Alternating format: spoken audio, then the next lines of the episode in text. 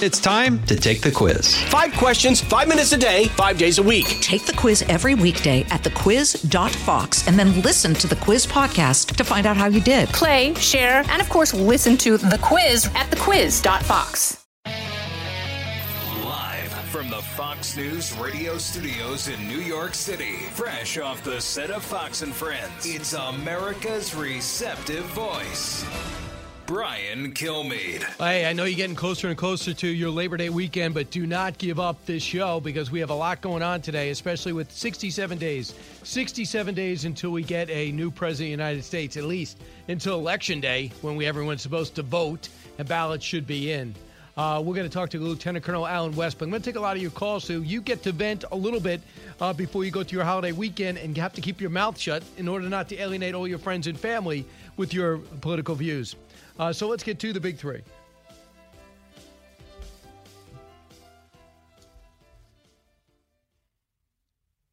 In security footage obtained by Fox News, an 80 year old part time Napa resident called Nancy Pelosi can be seen slinking through a San Francisco hair salon. She has wet hair. She is not wearing a mask, but she was indoors. She was almost alone because, due to coronavirus regulations, salons in San Francisco are closed for indoor services.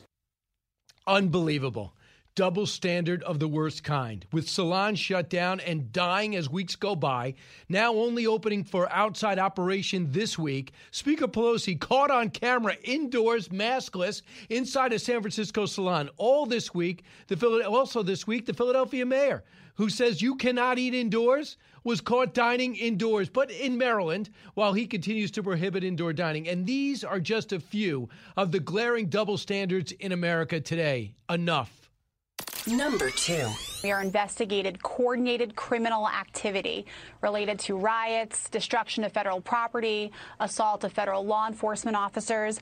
We obviously don't prosecute ideology or groups, but we certainly prosecute and certainly investigate criminal activity. Yeah, let's uh, find out what's going on. Kerry Kupec, she's with the Attorney General, spokesperson. Riots and who's behind them. AG Barr reveals an investigation is well underway into who and what is fueling this urban unrest. Who is behind the, mor- the morphing protest into riots when the sun goes down, which too often cause death and always destruction.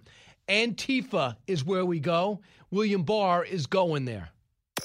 Number one. By the way, thanks for agreeing to do this. You know, we got a lot going on. You've made a lot of tough decisions in your life. I hope agreeing to be the vice presidential candidate wasn't one of the toughest ones. It wasn't tough at all. Not yeah. at all. I'm just so looking forward to what we're going to be able to do. He speaks like cursive writing. One one word leads to the next before you even realize a sentence is gone.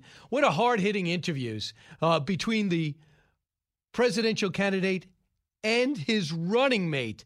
Who says he won't sit down for an interview? JP Morgan Chase, by the way, is telling its investors to brace itself for a Trump reelection. What is going on with both strategies for Biden and for Trump? And that's where we'll begin because both will be speaking today. But of course, you know, Joe Biden will be in Delaware speaking about school openings and blaming Trump for school openings or not enough school openings and the pandemic in general. The president will be delivering remarks at a designated place in Wilmington, North Carolina, at a battleship uh, commemorating World War II in that heritage city.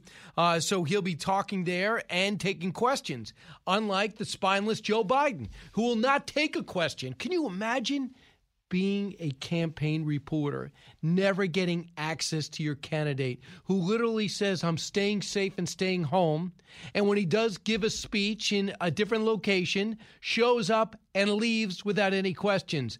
You'd have to wonder, what am I getting paid for? To recap something I could get on cable television. So the vice president will be speaking about 115 today. The president's going to be speaking about 4 o'clock today. Uh, at which time they're going to defend their records. Uh, to me, Joe Biden's got to be happy. He raised a lot of money, about four, about three hundred million dollars. We do know last month he reserved about two hundred eighty million to have television and digital marketing campaigns across battleground states. What I find significant is states that were in Hillary Clinton's column. He feels he's got to defend Minnesota, Virginia, Colorado. He wants Florida. He wants Pennsylvania back. I don't know if he's going to get him, but he can't win without him, more than likely. And he needs to keep the states that he won before. He's seeing that this thing is tightening even more than we're seeing it. And what he's trying to do is push back on Donald Trump, who looks to see what Joe Biden has said before and make him stick to it. Like, for example, he's against fossil fuels. He said it over and over again, but he says, I don't want to stop fracking. Read my lips. I don't want to stop fracking. Really? I don't want to defund the police. Really? Because when Minneapolis defunded their police, when New York defunded their police, when Seattle defunded their police to the point where the police chief resigned, when Portland did the same exact thing and that the mayor's urging, I didn't hear one word from Joe Biden. But when asked, no, I'm not for that. Well, that's not pushing back. Right away, you heard the President of the United States pushing back. So he's talking about yesterday on KDKA this, cut four. Let's get the facts straight. Number one, I not only don't want to defund police, I want to add $300 billion to their million dollars to their budget, local budgets, to deal with community policing, to get police and communities back together again. We'll see. Because if you keep saying that, unless it's a wink and a nod behind the scenes, you're going to lose the young black vote who, if you see them in the streets and listen to their words and watch their destruction and the tossing of Molotov cocktails, uh, and the urban vote, the young votes, because a lot of these kids are white, youngsters, 18 to 25, 25 to 30 tops, they're counting on defunding the police. They're counting on cutting the numbers back, reimagining how police are in Minneapolis, in New York, in Chicago, who are being targeted right now, cops being targeted in Chicago. So the President of the United States is clear. He wants to make Joe, define, Joe Biden define himself. And if people on the left see Joe Biden, the moderate, and will still support him, I would be stunned, which means either that or there's a wink and a nod deal behind the scenes. Meanwhile, wherever President Trump goes, the crowds follow. Even Vice President Mike Pence goes to Pennsylvania. And it's basically the same distance we heard before. Republicans will never win Pennsylvania. Trump won by about 40,000 votes. Not a lot. Here's Vice President Pence from what he saw yesterday in Scranton. Cut six. A lot of enthusiasm on the ground. You know, Joe Biden's boyhood home is not far from where we're seated, but this is Trump country now, Brett. And uh, I think it's because of the choice in this election. In President Donald Trump, the people of Pennsylvania see someone who's kept all the promises that he made. We rebuild our military. We revive the economy through less taxes, less regulation, more American energy. We stood by the right to life and religious liberty. And Joe Biden, by contrast, despite his heritage in this area, now leads a party that I think has been overtaken by the radical left. Um, they want higher taxes, socialized medicine, open borders, abortion on demand, and actually want to cut funding to law enforcement. And what I saw here today, uh, what I saw on the road the way here is that. Uh, we're going to win four more years for President Donald Trump in the White House. Real clear average in the battleground states, which includes Pennsylvania, 48 45 in favor of Biden, but man, that's closed down. Here's the advantage that Biden has in terms of the Democrats registering voters, they've registered 132,000 more voters than Republicans. Trump won by about 45,000 votes. In North Carolina, the Dems registered 56,000 more. That was a slight win for the president. Arizona was a slight win for the president last time. They've registered 11,000 more Democrats. And in Florida, 2.4 million new voters, 56,000 new voters uh, advantage of new voter registration for the Democrats. So they got to find a way to bridge that gap. And a lot of those people are younger. That's who they're up against. But here's the good news for Republicans in terms of what Trump is seeing. Uh, behind the scenes, their polls are showing that they're increasing Hispanic vote. They're getting up to 38%. They won with 30, uh, 28% last time. The black vote, they're getting closer and closer to 20%. They won by, they got about 13% of the vote last time. Both those things could really close the gap to the other things that I just mentioned to you. But the bigger story in America, politics aside, are the riots and the insurgency, this Antifa group. If I just saw the Martin Luther Kings of today in the street talking about racial equity, I would say the the, the issue is race relations and racial uh, race relations and leveling the playing field. But it's not the issue anymore. Now it's violence and anti-Americanism. Because I'd like to talk about that, but I think you got to put that in a separate column from what we're seeing. I mean, when you have a Molotov cocktail go flying into a police station on the last day of Carmen Best's reign in Seattle, that's an issue. When you see people come from out of town, from Portland to Seattle, to Seattle to Portland, and now to Kenosha to Wisconsin. I don't see people are upset about race. I see people are upset that this is America, and that's what people are wondering. Why are you wrecking my uh, my tire shop? Why are you destroying my uh, my dry cleaner? What did I do? What, how is that the problem with a, a police shooting when they're pulled when they're pulled to a location where someone has violated their uh, their protection order and already has a sexual assault on their record? So that ends up being one incident, and next thing you know, businesses are burned down, and that's when people check out on let's make racial progress. They say there's good and there's bad and there's wrong and there's right, and that's wrong. Here's Linda Tolliver from her perspective, what the National Guard did and what they had to experience because she's with a tire, she owns a tire shop, Cut eight. That was a godsend. I mean, it was a combination of things. A lot of the, see, these people that were protesting were not our, our people. They were from out of town. And when they left to go to a march in Washington, D.C., and the National Guard came in, by the time they got back from doing their march and whatnot, um, we we were all settled in. We got the National Guard here. I, I I'm very confident that things will go a lot more smoother now, and I'm very grateful for the National Guard. Absolutely. So keep in mind, these aren't, as you just heard, these are not people from Wisconsin who want things to be better or different. They're people who are anti American, who are against cops and law enforcement, they're against capitalism and people earning a living. They just want to create havoc. They, don't have jobs or direction. Who is paying them? If we can unwind Al Qaeda, Hezbollah, if we could make sure uh, ISIS doesn't come to our shores, how could we not take a domestic terror group, Antifa, and find out who's paying them? I don't get it. It makes no sense to me. So the president showed up not just for a photo op to say, look how bad this is. He toured the burnt out businesses. He met with law enforcement, and he had a million dollars to Kenosha law enforcement to help them. He also has four million to support local businesses to rebuild them.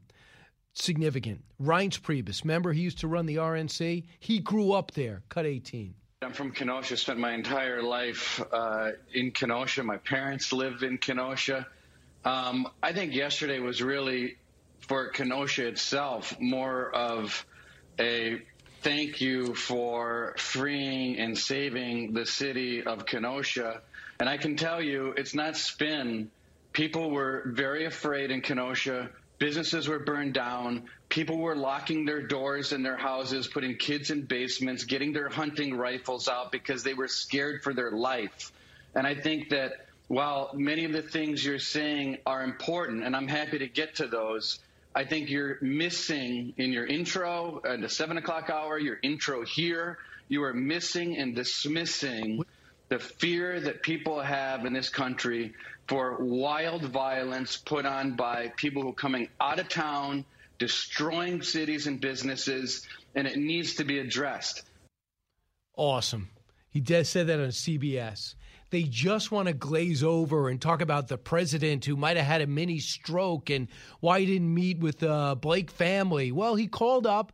He tried three times. The last time he got the pastor on the phone, they said, Well, if you do meet with the family, they're going to want a lawyer there. And he said, You know what? This is the wrong tempo. He didn't go. Whether you think that's right or wrong, he tried. So Reince Priebus sees they're playing politics when he says, Listen, I know what's on the ground. Why don't you ask me? And that's what I give him credit for. And that's what's going to get to independents and undecideds. I don't really think you need to know about the history of race relations. There's no Martin Luther King Jr. marching through the streets with a young John Lewis. This is not it. I'm not saying people aren't there for racial justice. I'm saying the people that did the damage aren't. And lastly, on this, Antifa commander, this according to uh, the Blaze News, cried in a fetal position after being caught with a flamethrower, smoke grenades on a way to a protest. Uh, the man's name uh, is Matthew Banta.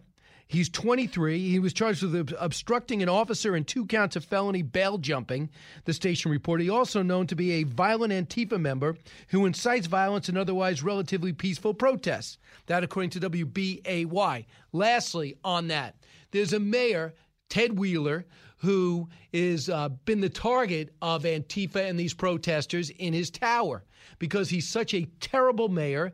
Even though he wants to, to make this about the president, no one's buying it. Even though they don't like the president, he got 17% of the vote in Portland.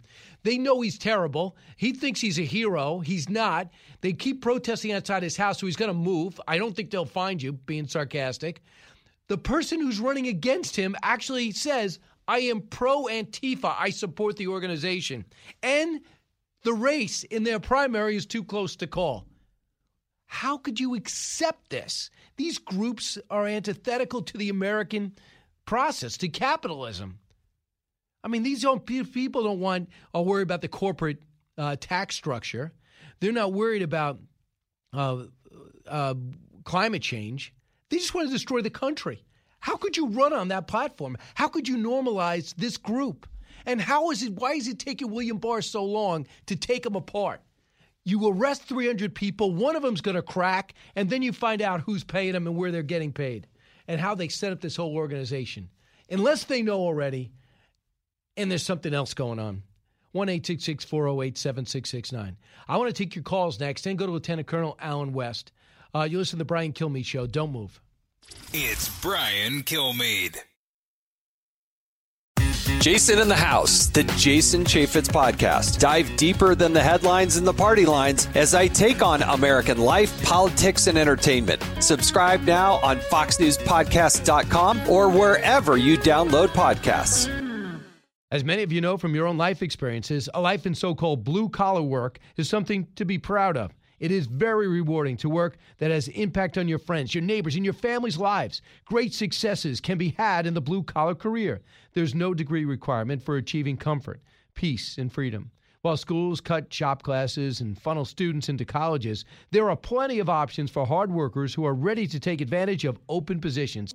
Many young people today assume that college is the only way to achieve success in life. That is not true. Let me introduce you to Ken Rusk. Ken spent his younger years digging ditches and working in construction. He never went to college. Instead, he made goals, planned, and worked hard for 30 years. Now, Ken is a successful entrepreneur with multiple businesses and revenue streams.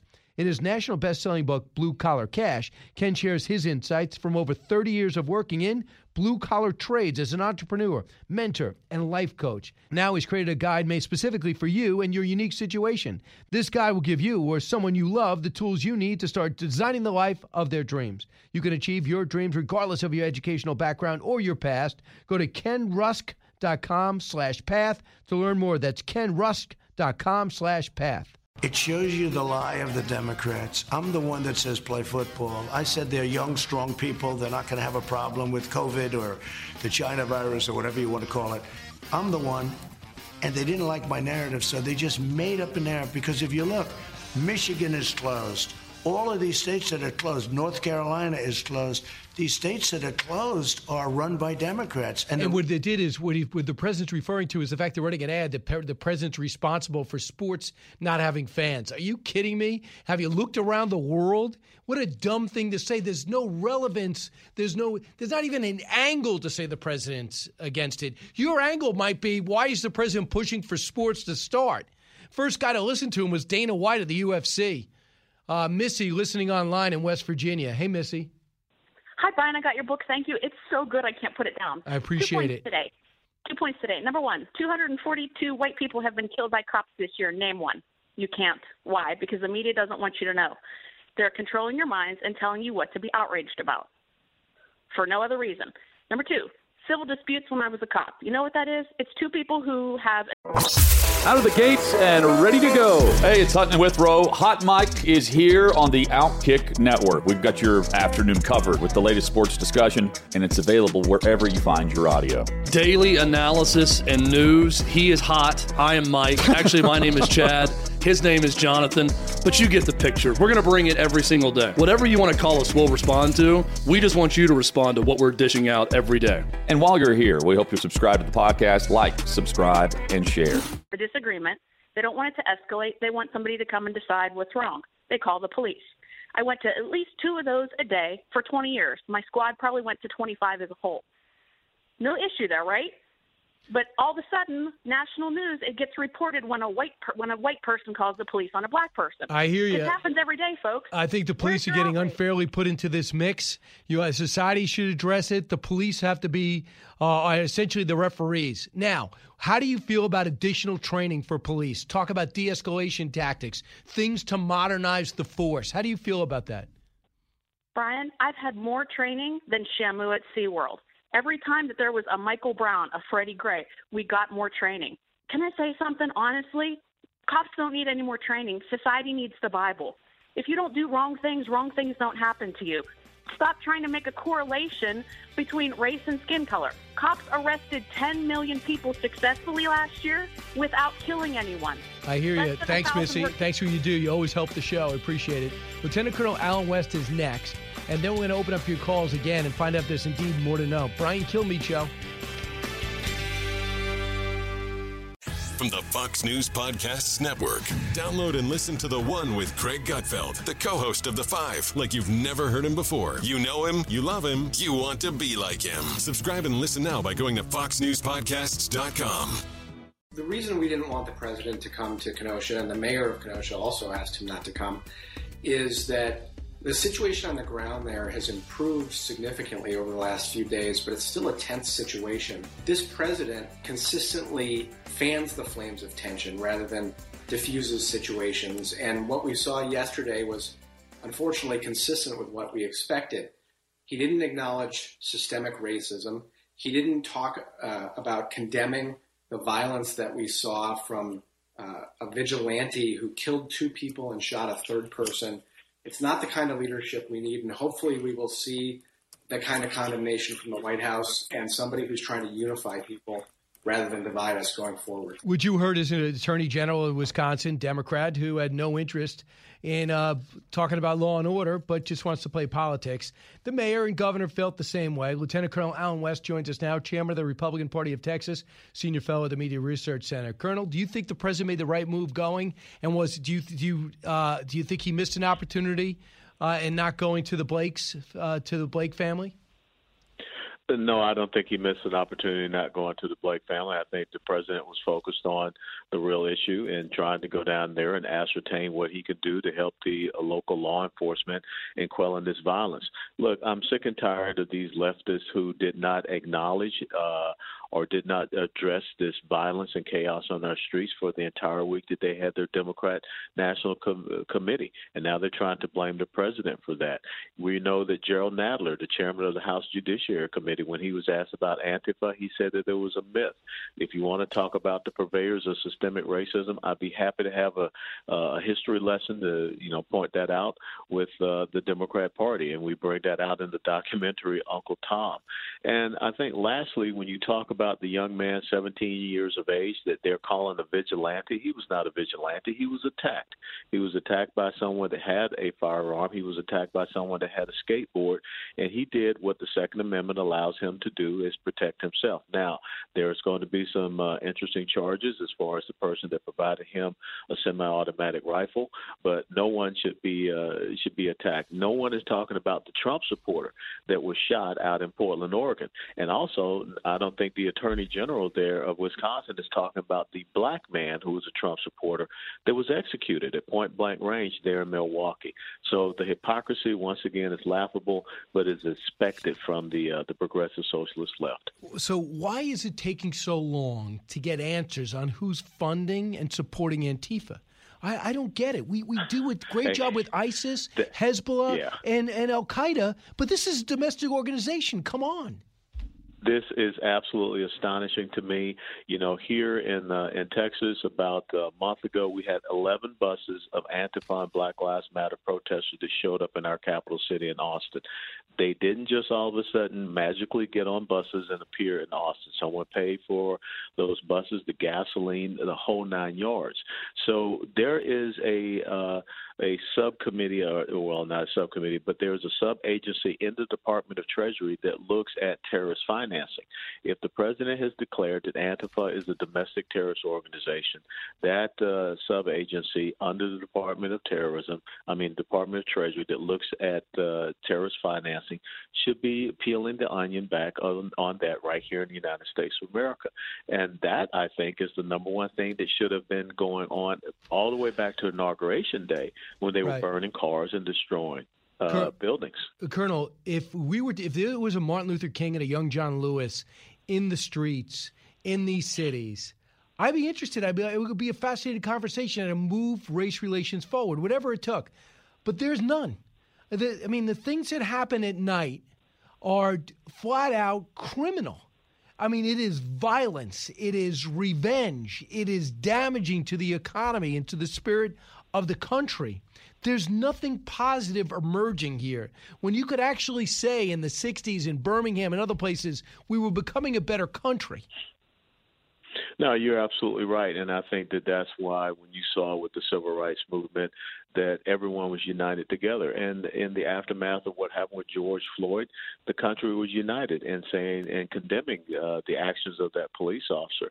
But now we have seen, as Rahm Emanuel says, never let a good crisis go to waste. How the the left has taken a hold of this, and the violence in the street, the tearing down of monuments and memorials. This is not. Uh, this has nothing to do with what happened in Minneapolis, Minnesota, or what you saw happen in Kenosha. And we also need to make sure that we get all of the facts in the case as well before we start to go out and and make all these judgments. But again, you know, Black Lives Matter. I mean, read their website, understand who they are. This is this is not a civil rights organization. This is a Marxist organization. This is an organization that says that looting and violence and things are justified as a means for reparations. No one should want to be a part of that. But yet we have seen so many corporations, Brian, that have gotten on board and given them millions of dollars. We see all these sports uh, organizations. Look at what the NBA is doing and, and giving them a platform. Why would we give a platform to a Marxist organization that's rooted in violence, rooted in criminality, and supporting it, that's talking about burning down our country and burning down our systems if their demands aren't met? The greatest demand in the black community today is the issue of the issue of better education opportunities, better economic opportunities. And I'll be very honest, and maybe people are uncomfortable with this, but since Roe versus Wade, over 20 million black babies have been murdered in the womb. The black community makes up 13% of the population of America, but we make up 35% of abortions.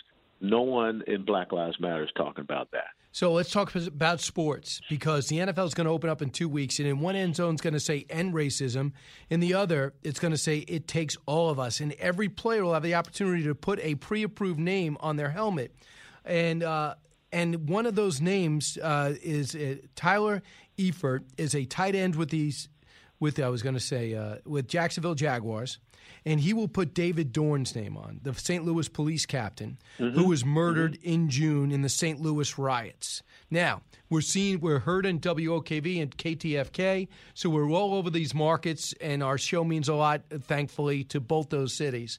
Now. I don't know if that's going to be approved by the NFL. I assume it would. I don't know why it wouldn't be. But do you think there's going to be pushback with a police officer's name on the helmet? Well, it wasn't too long ago. We lost five police officers here in uh, Dallas, Texas. They were uh, guarding a, a Black Lives Matter organized uh, protest march. Uh, they were shot by by someone. Uh, the Dallas Cowboys asked to put a, a emblem on their helmets to remember those five fallen officers, and Roger Goodell and the NFL said no. So uh, if they go down that path again, I think that you will see an incredible uh, reaction and an incredible consequence for the NFL. They need to be in the business of what they're supposed to be in the business of, and if they're going to make these social uh, stances and social statements, they need to make sure that it's not based upon an ideological Yeah. agenda, but that which is right. Uh, David Dorn's black, by the way. Not that that should matter, but Yes. yeah. Uh, I want you to hear what's going on in the NFL, and you saw what's going on in the NBA. The NFL hasn't played yet; they don't even had a preseason game. So here's Broncos running back Melvin Gordon on the Rich Eisen show about the possibility of doing what they did in baseball and basketball, and that is boycotting a game. Cut 24.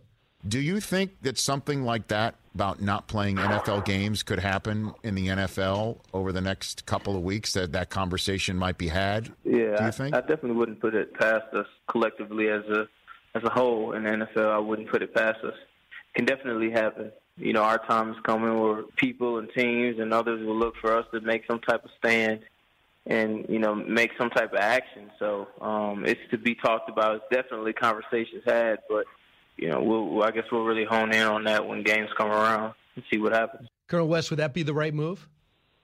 No, it wouldn't be the right move, and it just pains me to to see this level of ignorance when when it comes to addressing the real issues within the black community. Uh, I wish Melvin Gordon would speak out about the issue of fatherlessness in the black community. Only 24 percent of young black kids have a mother and father in the home. That's down from like 77 to 78 percent when I was born in 1961. Uh, again, you know, there's an organization that was founded by white supremacists and racists who spoke at Klan rallies. Her name was Margaret Sanger. She referred to blacks as undesirables and weeds. The organization that she founded, that Planned Parenthood, 73%, I believe, of their clinics are located in black communities. Thousands of black babies are, are murdered in the womb every single day.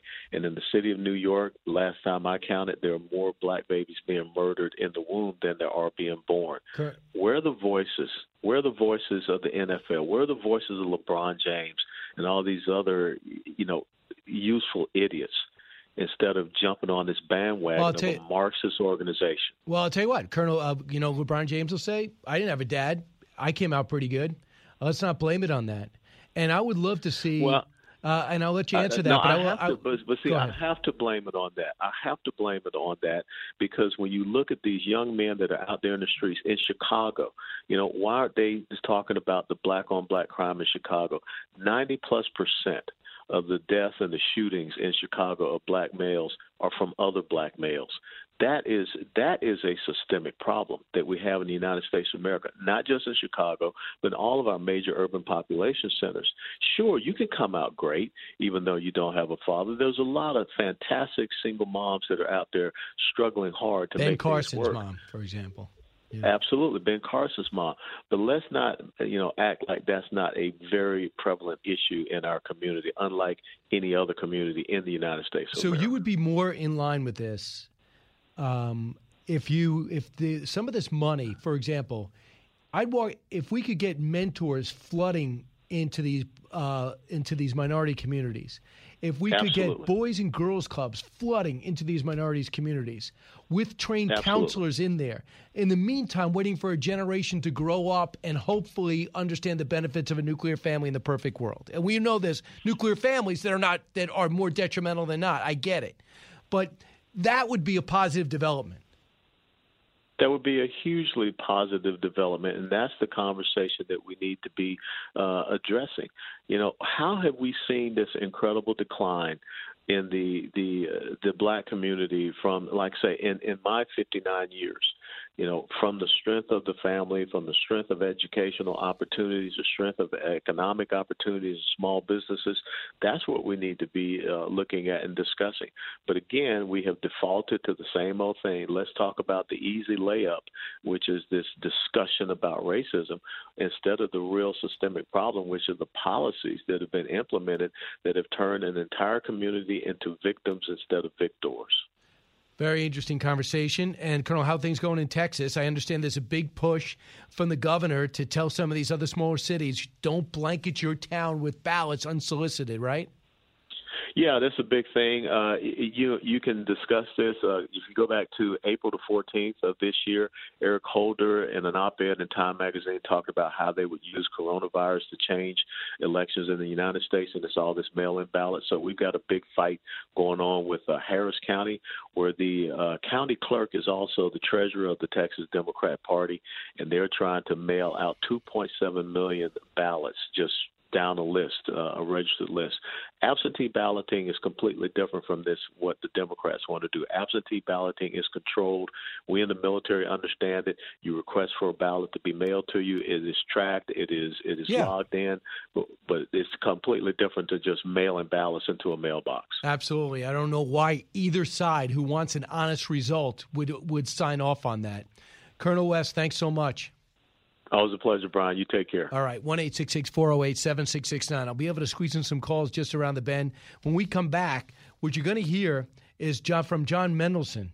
He has this thing called the Red Mirage model that might actually happen. I'll explain it when we come back. You're with Brian Kilmeade. From the Fox News Podcasts Network, download and listen to The Untold Story with Martha MacCallum. The host of The Story on Fox News Channel sits down with major newsmakers each week to get their untold story. Subscribe and listen now by going to foxnewspodcasts.com. A mirage, by definition, is something that appears to be there, but that doesn't really exist. And you have a model scenario called the red mirage. What does that mean? The reason we talk about a red mirage is, in fact, because we believe that on election night, we are going to see Donald Trump in a stronger position than the reality actually is. So what he goes on to say, this Axios Red Mirage, is that when the walk-in people who, who vote in person are going to vote for Donald Trump. People that vote absentee are going to vote for Donald Trump. So on November 3rd, according to this model, Donald Trump's going to win. But gradually, as the mail-in ballots come in in states that weren't necessarily solicited, he will gradually lose. If this is not a recipe for major unrest in this country, I don't know what is, if that's the scenario. Incredible. 1 408 7669. Do you see it that way? Howard's listening in Portland, Oregon. Howard, man, are you in a turbulent place? Yes, I am. hey, uh, uh, thank you for taking my call. It's an honor to be on your show. What is it like there every day? every day. Um, well, we live in a sub- suburb away from uh, downtown Portland, but I uh, tell my boss that I don't want to be sent to downtown Portland to do to do work because you know it's like you know I don't want to be stuck down there in the middle of some kind of riot or something. But uh, but basically, I've uh, uh, I haven't been downtown in quite a quite a while now. Um, I think we're kind of been kind of avoiding that. Anyway, that being said, uh, the reason why I am calling um, is is that, uh, and by the way, it's an honor to follow Colonel Allen West. Wow. Uh, but anyway, um, uh, I have noticed that when you call uh, your state level uh, uh, uh, representatives, you can get through to a human being. Okay, um, and as a matter of fact, I talked to one of my, mine uh, here recently. And what is it about? Okay, Just uh, try to uh, get to the point uh, if you can, Howard. Uh, Okay. The the point is that that um, we can't get through to human beings on the phone at the federal level, state uh, re- or uh, federal level representatives, Senate, Senate or Congress. Yeah, I hear you. It's it's frustrating. You got to have your voice being heard. Uh, I appreciate Yeah. the call. Let's find out if there's even more to know. More to know. The FBI is investigating a report of a guy in a jetpack flying 3,000 feet uh, over in the air at LAX. Uh, we could hear, I don't want to necessarily, let's hear it. Let's hear it. Cut 29. Tower, American 1997. We just passed a guy in a jetpack. American 1997, okay, thank you. Were they up to your left side or right side? Off the left side, uh, maybe uh, 300 yards or so, about our altitude. Altitude is okay, so- American 1997. Is it incredible to me? This is incredible. A guy can fly in a jetpack. Since when do I? When are we supposed to know this? It seems like it's right out of Iron Man, right? I, is this true? We all we have an option of a jetpack. Uh, there are options, but they're saying the jetpacks that exist can't really fly up that high with because they'll need too much gas. But they're saying it's it's there's two pilots that saw it, but it's yet to be confirmed. No one on the ground saw anything. All right. Next, the Jacksonville Jaguars uh, tight end Tyler Eifert will play tribute to David uh, David Dorn. That is great. Hopefully, there won't be any pushback around the league. And another uh, NFL note: Patrick Mahomes proposes to his girlfriend Brittany Matthews. They've been dating since high school, and the ring is pretty expensive. He makes five hundred million dollars. If it was not expensive. What would that say about their relationship? I disagree. You're bearing the lead. They've been together since high school. So even though he's making so much money now, it's true love. Yeah, that's true. Although I did say that in the beginning. Uh, they've been friends since high school. They've been dating since high school. So I look, I think it's going to work out. But just don't be surprised when the ring's expensive. He's the highest paid person in sports history. You better be able to afford a ring. You're 24 years old, right? Indeed. It's the Hemmer Time Podcast. Fox News Channel's Bill Hemmer takes you one on one with engaging personalities covering the critical issues of the day. Find Hemmer Time now by going to FoxNewsPodcasts.com. America's listening to Fox News. From the Fox News radio studios in New York City, giving you opinions and facts with a positive approach. It's Brian Kilmeade.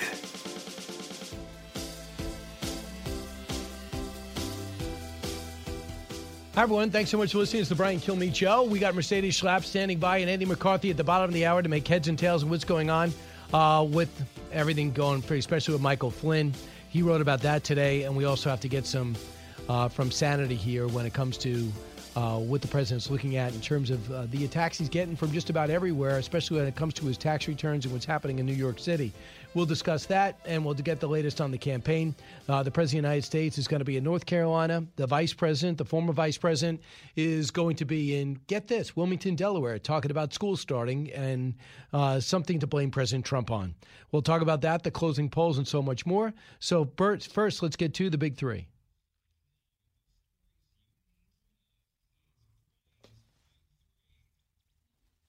In security footage obtained by Fox News, an 80 year old part time Napa resident called Nancy Pelosi can be seen slinking through a San Francisco hair salon. She has wet hair. She is not wearing a mask, but she was indoors. She was almost alone because, due to coronavirus regulations, salons in San Francisco are closed for indoor services. Double standard of the worst kind, with salons shut down and dying as weeks go by, and now only opening up on outside operation. Speaker Pelosi was caught on camera inside without a mask. I am not kidding. We got the video. Also, this week, the Philadelphia mayor, Democrat, caught dining inside in Maryland. Why? Because he couldn't do that in Philadelphia, so he just went to his neighboring state. While he continues to prohibit indoor dining in his own city, and these are just a few of the glaring double standards.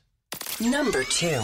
We are investigated coordinated criminal activity related to riots, destruction of federal property, assault of federal law enforcement officers. We obviously don't prosecute ideology or groups, but we certainly prosecute and certainly investigate criminal activity. Kerri Kupec, the spokesperson for the Attorney General, riots and who is behind them. AG revealed, the AG Barr reveals an investigation is well underway into who or what is behind the urban unrest. Who is behind morphing protest into riots, which too often cause death and always destruction. Antifa is the problem. William Barr knows it. He's coming for you. Number one. By the way, thanks for agreeing to do this. You know, we got a lot going on. You've made a lot of tough decisions in your life. I hope agreeing to be the vice presidential candidate wasn't one of the toughest ones. It wasn't tough at all. Not Yeah. at all. I'm just so looking forward to what we're going to be able to do. Uh, that was a hard hitting interview between the vice president and his running vice president and his running mate. Do you believe this? So he is giving up interviews just to his friends. Uh, and by the way, they're so far apart they need bullhorns to hear each other. 67 days until elections, and both sides will start looking uh, at the backstretch game plans, and that's what we're going to do. Plus, why J.P. Morgan Chase is telling its investors to brace yourself for a Trump reelection. What are they seeing? Let's bring in Mercedes Schlapp, senior advisor to the Trump Pence 2020 campaign. Mercedes, what changed over the last couple of weeks? Well, I think that Joe Biden finally realized that his polls were start, starting to uh, go down because of the fact that he wouldn't address the obvious issue that we're seeing in these states like Portland, in these uh, states like, in cities like Portland, in these cities like Chicago, obviously what happened in Kenosha. So it really is something that I think he it has impacted him. He didn't address this issue, nor any of his colleagues at the Democrat National Convention. This issue of law and order, this issue of safety in our communities and on our streets. We can't allow for these left wing mobs, these agitators who are aligned with the Democrat Party, to be going into our cities and burning them down and destroying the small business properties that are there. And so I think that the president's message of law and order, president's message of saying, look, I'm here to help and provide federal assistance to Democrat controlled cities while you have mayors like Ted Wheeler in Portland saying, I'm not taking your help, I think it's finally resonating with the American people and saying, I need a tough guy. I need someone who's going to be a fighter. I need someone who's going to protect my communities. And because we don't need the Democrat run cities, these policies, these leaders being the ones leading America, which is, of course, under the leadership of Joe Biden. I want you to hear what Byron York said about the president's trip yesterday uh, to Wisconsin. Cut 16. That was a key moment in that interview last night. First of all, in the big picture, as a president, I think it was a good idea for the president to go to Kenosha today. Yes, Jacob Blake and his family have suffered greatly, but there are other people who have suffered uh, in Kenosha, and you could see that as the president was walking around ruins. Um, but the, but the other thing is he could have addressed the uh, the Kyle Rittenhouse situation more directly, and the way to do it was exactly what you just played. What Laura Ingraham asked him: Do you want your supporters to confront the protesters or leave it to law enforcement? The president was very clear, and he should say it more often. Leave it to law enforcement. Do you think the president should say it more often? Well, I mean, I think the president will continue to say it more often. I think uh, he's. It's funny how some in the media, you know, they've spliced his words in a lot of ways, but it's something that the president has talked about the need for more resources for our law enforcement, it, making sure that law enforcement can do their jobs. In many of these Democrat run cities, their hands are tied behind their backs. They're not able to respond accordingly. We saw this in Seattle when they had, you know, Chaz or Chop, the name of their so-called autonomous zone where you had you know a young black man murdered and we they could the police could not get to him and the paramedics could not get to him. And so i think that definitely the president has been sending a strong message. And as we've seen time and time again with these police associations backing up the president endorsing the president even associations that endorse joe biden and Obama back in 2008 and 2012 are saying, no, thank you. We're going to go with President Trump. He's got our backs. He knows that we need to be there to do our jobs. I mean, you're watching it on TV, Brian. What's hap- what happened in Kenosha, what happened, what's happening in Portland with these shootings and this chaos, that is unacceptable. And it's why when he did send the National Guard, we saw Kenosha get back in order despite the destruction. We're still seeing the destruction happen in Portland because these Democrat politicians refuse to accept federal help. So the the coronavirus will probably be the number one issue along with the economy, but they're linked. And right now, some good numbers. Uh, U.S. Day, seven day rolling average of new cases has fallen about 40% since its peak July 25th. Hospitalizations are down 62% in Texas, 60% in Florida, 48% in Utah, 45% in California, and 44% in Louisiana. But listen to what Van Jones says is the Achilles heel for the president. Cut 28. The chink in Trump's armor that has not been exploited is the need for tests for all. It is possible to have a national uh, program for testing for everybody on a regular basis, and that would let you open the economy and the schools up safely. Donald Trump doesn't like the test. Let's let's mourn the people who are suffering. Let's focus on the businesses that have been destroyed by his mishandling of the economy, and let's also have a real solution: tests for all, which would open things up. Is that a chink in the president's armor that uh, there aren't tests for everyone? Well, sadly, I think that uh, Van Jones should probably read the statistics that we've had over 84 million tests that have been completed, while now averaging about 800,000 tests per day. Does everybody need a test? I don't know. If you're healthy, I don't think you need a test. I think we need to prioritize for our, our elderly. I think we need to prioritize for our vulnerable population. That should be our key for our healthcare workers on the front lines. That's where we need to focus on. I think by just having people test for the sake of testing is not the best approach. We need to prioritize with the resources we've had. We're obviously the world leader in testing and will continue to do so. But this is because the president understands, like, he just has common sense when it comes to dealing with these uh, right. crises. And as, as you were mentioning, we're already seeing a 38% decline in the seven day average of these new cases. And we know that we can't shut down again. I mean, I was listening the other day when they were talking about that you can't even go inside to dine in these New York restaurants, even at 20% capacity or 50% capacity. I mean, it just talks In New York, you can't go in at all. In New York City, right. you, you can't, can't go in at all. You can't. So Brian, it's like these small businesses, these people who have spent their lives building their small businesses, and there is a way to dine inside safely. Um, you know, and the fact is, is that you have the mayor of, you know, Mayor De Blasio, who is literally become king. He's making these decisions with no sense of quote unquote science, but yet in New Jersey you can go and eat inside. And so it, there, it, there is no. What I find is that there's just no common sense, and there's no way to deal that, and it's really impacting um, these small businesses. You know, the thing is, uh, Governor Cuomo's getting a pass because he's he's so inept as a mayor. But to stop these this entire city from eating indoors, twenty five thousand eateries. I mean, do you believe that's politically motivated? Do you think this is more about November third, or do you think this is more about September third? You know, I with De Blasio, you just never know. I think that it's very telling that the it's the Democrats and it's even Joe Biden who has said that we need to shut down this economy. And America cannot afford to shut down this economy. America cannot. They want to keep blaming Donald Trump for the coronavirus, which is you know, ridiculous, especially when we're dealing with a global pandemic of the size that we're dealing with, the complexity of it, which the president has taken very bold actions in ensuring that we're working on a vaccine develop, develop, you know, development, that we're seeing these clinical trials being completed uh, through Operation Warp Speed. So he's taken the right steps to ensure that we're getting the vaccine done, getting these therapeutics needed, and deploying medical help equipment to the where we need it in these hot spots.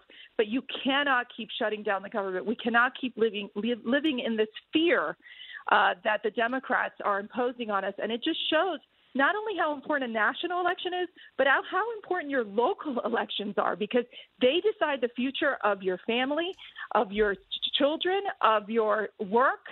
And uh, it could, it, it, I'm telling you, it's just leading to huge stress, mental health issues for Americans across the country. So the, the president's gotten blamed for something very interesting. Uh, sports, cut seven.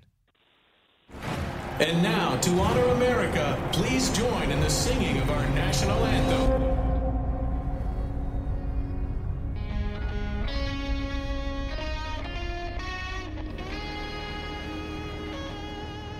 So, what they did is show a series of empty stadiums and are blaming the president for the lack of sports. I find that an interesting an interesting approach because I don't think anybody thinks the president's to blame for sports not starting. Who are they targeting, and what, what worries you, if anything, about this ad? Well, I think there's not only that ad, but the ad they uh, the ad they played as well, which is the you know sadly the woman who lost her father to coronavirus, and they're basically saying trying to sell a simple message that we got to blame President Trump for coronavirus. But I will tell you, even talking to some of my more moderate dem- Democrats, the few that are left, you know, they're like, this doesn't work. You can't blame a global pandemic on the President of the United States. It has to be on his response. And what we know with his response is that it's been effective. He has been able to provide the resources needed to uh, to ensure that these states have what they need. And, and you know, as, a, as the federal government role is there to provide support to these states. When it comes to college football, I mean, these were decisions that were made, you know, amongst the universities and amongst their leagues that that's the direction they're going to go in. Uh, so for them to say it's the president's fault in college mm-hmm. football, I just think it's such a far stretch for the Democrat Party, and I just think that it's a losing message. I think that the fact is is that they don't talk about what their response would be right. for coronavirus. What is the Biden response? Shut down the economy, keep our cool schools shut down, create fear in America. And that's not who we are as a people. We rise up, we work hard, we get our kids back to school, we do it in a safe and responsible way. And that's what parents want. That's what you know, uh, workers want, and they want to start their lives again, knowing that we have to be safe and, and protect our vulnerable population. Well, since big rallies are off the table, but rallies aren't, what is the approach with 60 plus days left and about 20 days into the first debate? Will you have a series of events? I could, e- I wouldn't even ask that question if there wasn't a pandemic. I would watch as you appeared in battleground state after battleground state. But being that it doesn't, it's not possible to get 25,000 people together or even 10, how are you going to approach this? Well, we've been doing this uh, way before even Joe Biden even left his basement. I'm actually right now and you know this. Brian, I've got five kids. Matt's managing the household. I'm here in Flagstaff, Arizona. We're we're kicking off our Women for Trump bus tour in Arizona. Uh, we're going to have Senator Martha McSally, uh, Kelli Ward, and several others, and we literally go field office by field office, talking to our volunteers, talking to our grassroots, telling them, um, you know, not only the great work that they're doing, but what we need to do to win Arizona and keep Arizona mm-hmm. red. And so that's uh, the focus. It's not just the bus tour we're doing here. It's obviously the president traveling. The vice president was in Pennsylvania uh, meeting with manufacturers yesterday. We really are spreading our campaign to these targeted states in a way that we're mm-hmm. mobilizing, getting out the vote. You know, we know we know early voting starts in North Carolina, so we'll be spending time there as well. It, it we it's it's we're an army, and we're out to ensure that we look everywhere to find our votes. I'll be visiting a Latino uh, for Trump Community Center that we opened in Phoenix, Arizona, meeting with Latinos who are, support the president to also strategize on what else we can do to bring more Latinos on board. And so I think, you know, I really think that it's because we are moving into all these different states, making sure we have a physical presence there, and taking the message directly to these to the American people that I think you know it will take us over the finish line.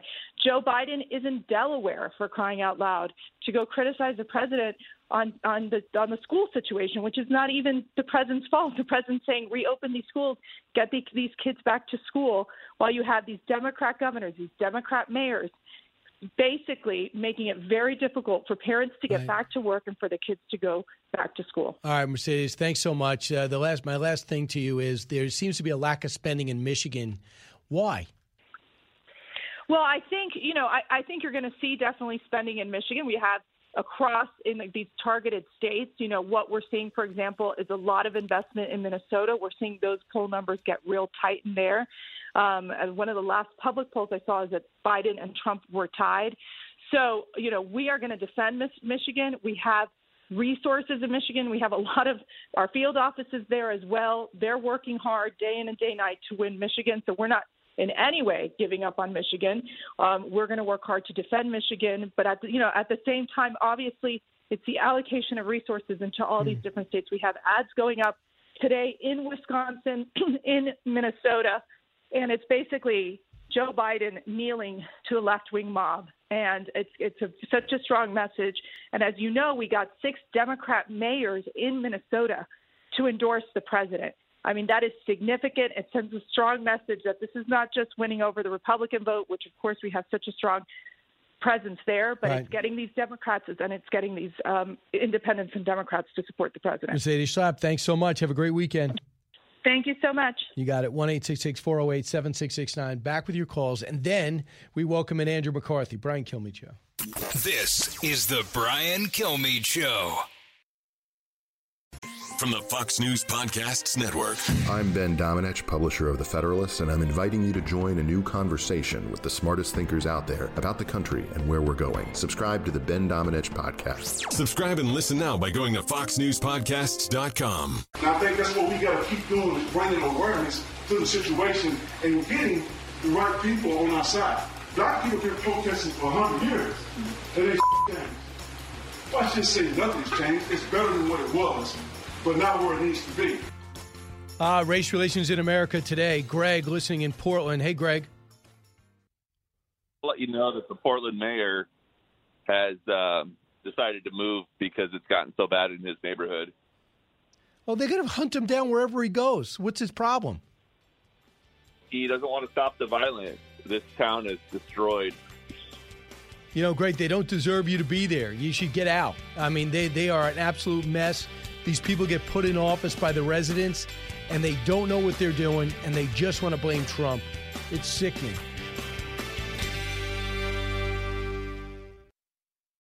Jason in the House, the Jason Chaffetz podcast. Dive deeper than the headlines and the party lines as I take on American life, politics, and entertainment. Subscribe now on FoxNewsPodcast.com or wherever you download podcasts.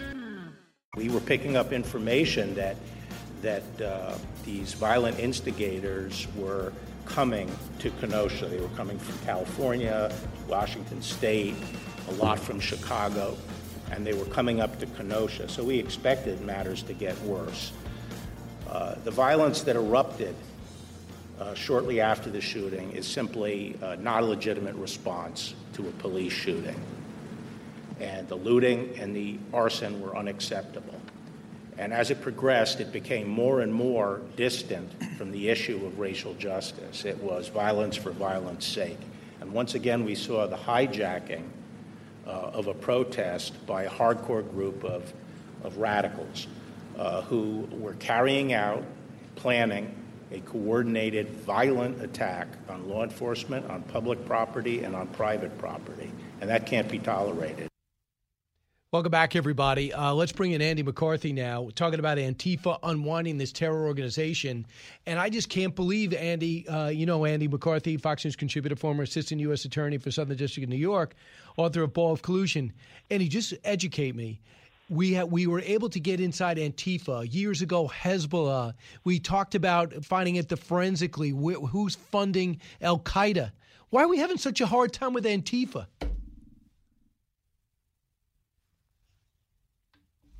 Wow, we just dropped off. What a shame. But that was uh, Attorney General Barr who traveled with the president yesterday to Wisconsin, Kenosha, even though the mayor and governor didn't want him to, just to say, hey, we understand that these people aren't upset about uh, uh, racial disparity in America. They want to destroy America. And in this tapes, it's in this time it's Kenosha. They fly from Portland. They leave Seattle. They go over to New York. They go back to Chicago. Now we understand there's unrest in Oakland. On top of that, Raleigh, North Carolina. And these are groups that are organized. A lot of times you see bricks dropped off, bats dropped off, rocks dropped off in an organized fashion. Sometimes you see them with radios in their ears. And I'm saying to myself, if we could find a way to unmask the fund, the funding of Al Qaeda and ISIS and Hezbollah and Hamas, and we found out a lot of it was coming from Americans. A lot of it, people were, uh, un, you know, unknowingly funding these organizations. And Andy, we got you back now. Uh, Andy, I'm just wondering why do we having such a hard time on unmasking who's funding Antifa?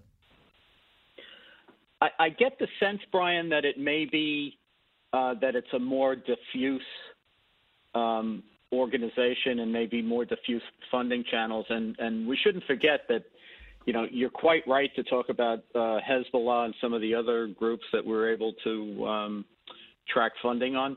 But let's remember that a lot of that took a long time. You know, it was not, uh, it's not easily done. And a lot of, um, a, lot of what we got in the way of intel about those jihadist groups was in connection with the way communication systems worked back circa you know mid 1990s and after 9/11 whereas it's much it's a lot harder in a lot of ways today because the um the communications are scrambled in a way that they weren't before. You know encryption technology makes things a lot harder. And uh, banking channels are not, you know, they can be fuzzier too. So um, I, I'm not, I, I'm not trying to make excuses for it. I'm just, I'm just trying to explain that uh, the challenges of doing this kind of an investigation are not the same today as they were uh, 20 years ago. I think but, they're tougher, and I think this particular organization may not be as organized. So, I mean, for example, you have an Antifa commander. I can't believe they're actually using this. Uh, was caught uh, and was crying in in uh, in Portland. Excuse me, in Green Bay. Uh, according to WBAY, this guy Matthew Banta, 23 years old, is charged with obstructing an officer and two counts of felony bail jumping. Uh, they also reported that he had a flamethrower with him. So, and he gets caught and he's crying. So these guys aren't hardened criminals like a, a right. Bin Laden sycophant training in the middle of a desert. So can't you unwind who who recruited them, who funded them, and even if you can't get the persons or persons in charge, begin to pressure them? Well, I, you can, and the thing is, Brian, people can only tell you what they know, right? Um, and I don't mean to be trite about that. What I'm what I'm trying to say is, if you let's let's assume for argument's sake that there's something more organized and uh, and intellectually adept behind this than some of the idiots that we've seen get locked up and you know like the guy you just uh, described. Um, if you were running something like this, you would try to make sure that you know, you use people like that for what you could use them for, which is to make mayhem. But you would compartmentalize what they knew so that they wouldn't be able, if they got caught, you, they wouldn't be able to go too far up the um, up the chain. And the challenge with something like this is if there is something that's more organized and adept behind it, you have to crack that. You're not going to be able to get that just from these morons who are on the street um, making mayhem. But you're exactly right. You have to you have to lock these guys up. You have to charge them, and you have to squeeze them for information, and that's how you build your information base and how you build cases. And it's a process, but you have to do it. There's no shortcut. Right.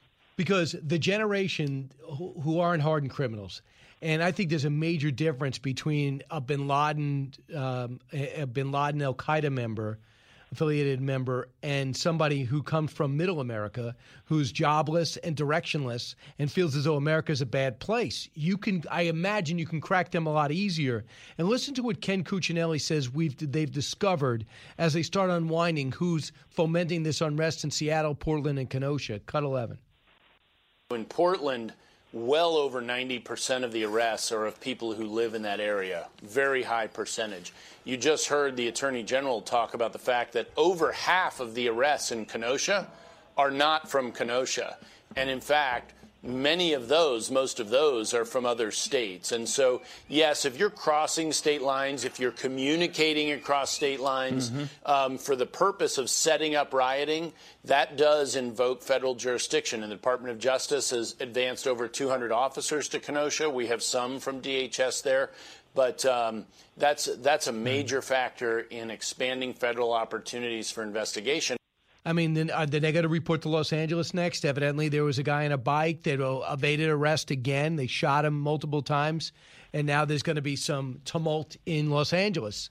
Couldn't you begin to see the pattern and try to get ahead of that, uh, Andy McCarthy? Uh, yeah, I think not only that, Brian, but what uh, that spokesman was just referring to Ken was, Cuccinelli. known in federal.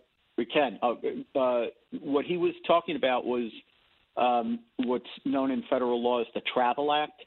Uh, it's Section 1952 of the Federal Criminal Code, and the reason I remember it even all these years after being a prosecutor is it's a staple of racketeering cases. It's it's something that's charged all the time, both because it's a crime in and of itself to travel in mm-hmm. interstate mm-hmm. commerce to promote racketeering activity, uh, but also because it helps you prove how that an enterprise exists and and how to uh, knit something that may seem to be diffuse and, and loosely connected into something that you can prosecute as an enterprise. So I got to bring you to your column uh, with the latest on Michael Flynn, the lieutenant general who twice uh, pled guilty to a plea deal and then realized he had nothing to plead for. The attorney general said, There's no substance here, let's toss it out.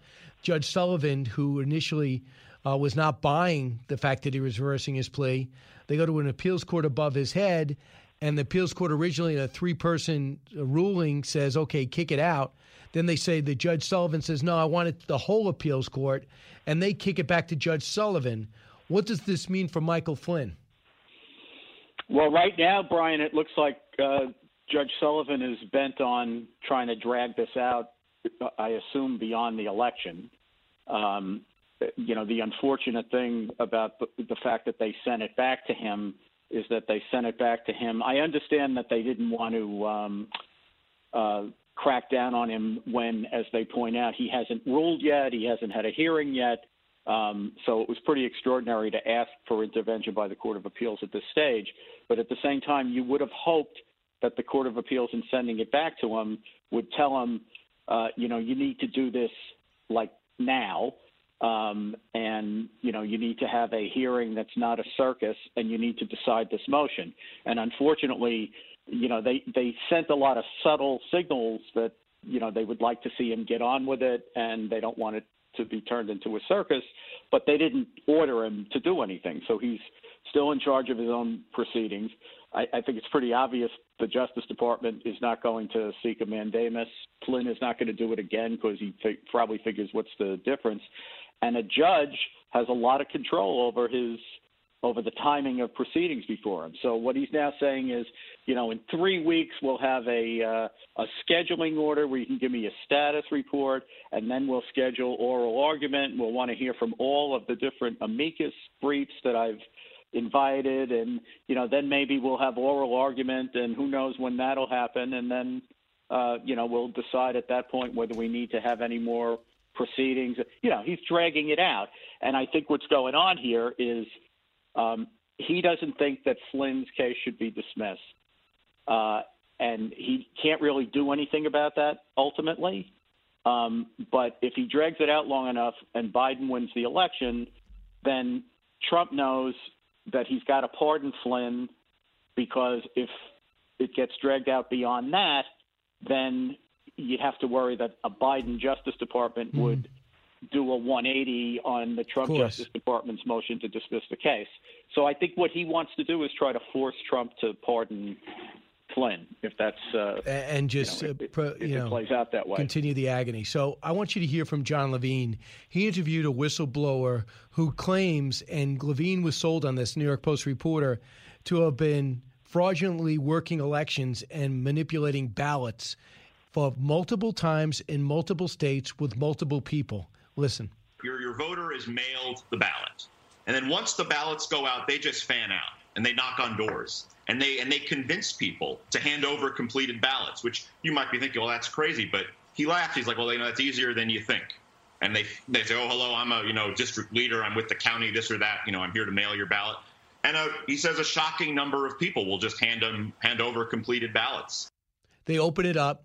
They take out the ballot and they put the fraudulent ballot in. They steam it open. They say they have multiple operations, multiple ways to do it, the way they infiltrate nursing homes on down.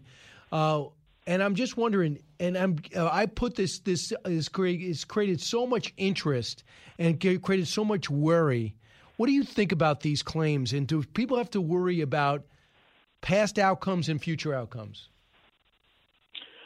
I'm very worried about it because I think you know, the argument that's being made, Brian, is that there's uh, statistically very little incident of incidents of fraud, even though we have a lot of um, voting by absentee ballot in our history.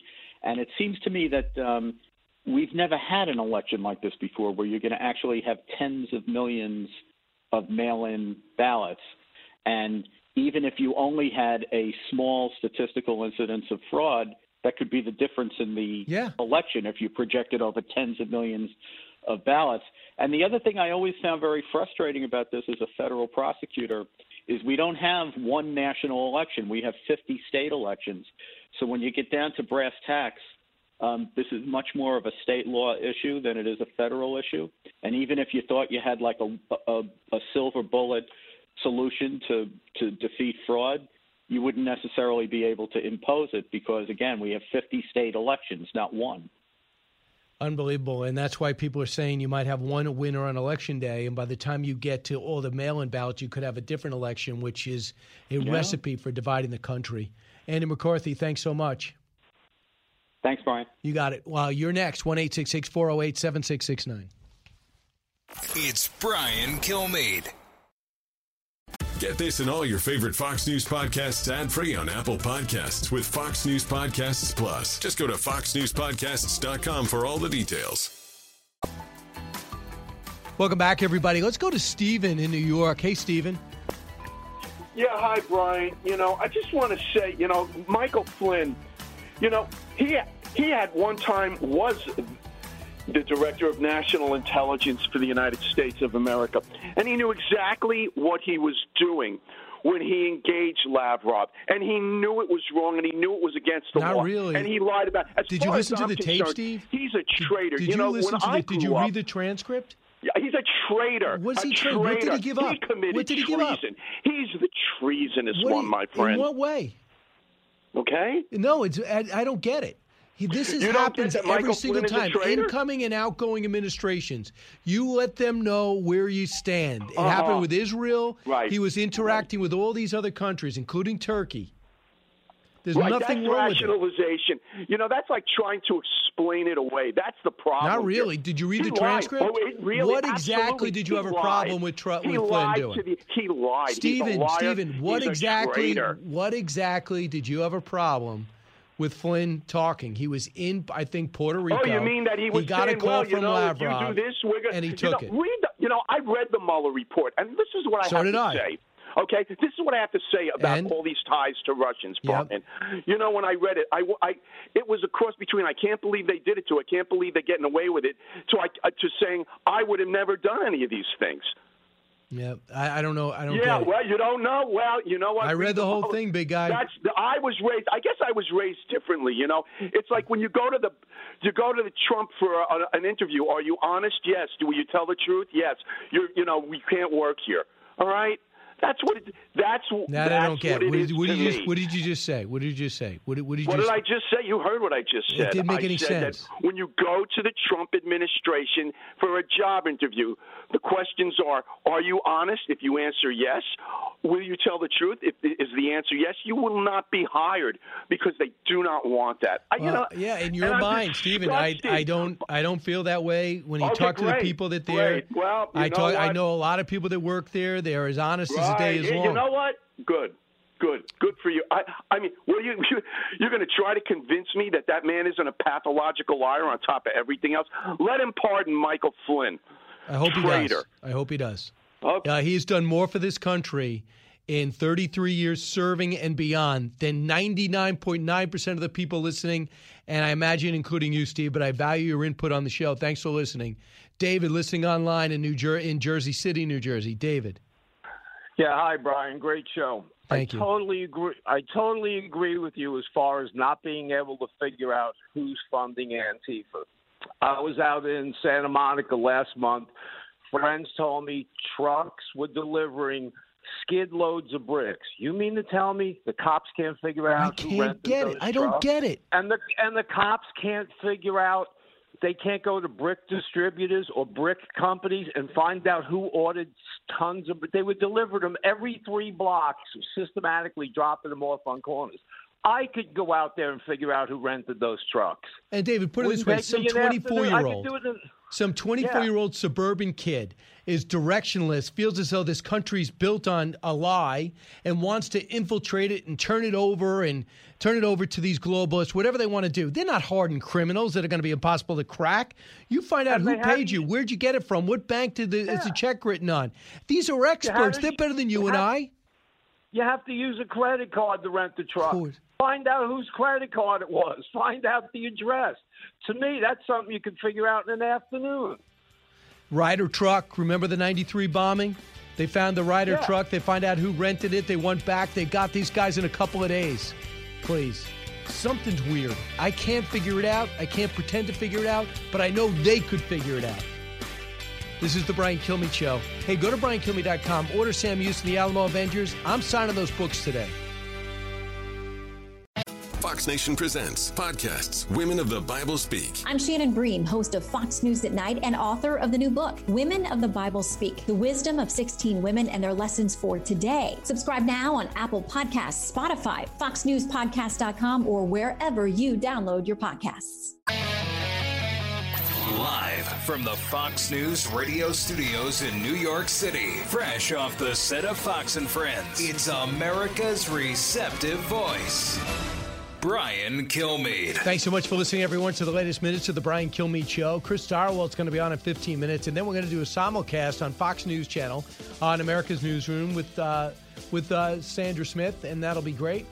Uh, so she's going to and Trace Gallagher are doing their show, America's Newsroom, the runaway hit that follows Fox and Friends, one of my favorite morning shows ever. Uh, so we'll talk about that and talk about everything else happening in this world, including one of the most intriguing races ever in the middle of a pandemic. You've got Joe Biden every every looking every day of his 77 years against 74 year old uh, Donald Trump. And we have two guys who are going to sprint to November 3rd. One is sprinting by going around the country, and the other is sprinting by going to different places in Delaware. Uh, and that is the two things that are happening. Today, Joe Biden will be speaking about back to school and how it's Donald Trump's fault every kid can't go back to school, not buying it.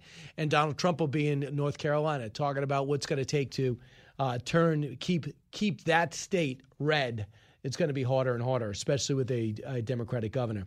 So let's get to the big three. Now, with the stories you need to know, it's Brian's Big Three. Number three. In security footage obtained by Fox News, an 80 year old part time Napa resident called Nancy Pelosi can be seen slinking through a San Francisco hair salon. She has wet hair. She is not wearing a mask, but she was indoors. She was almost alone because, due to coronavirus regulations, salons in San Francisco are closed for indoor services.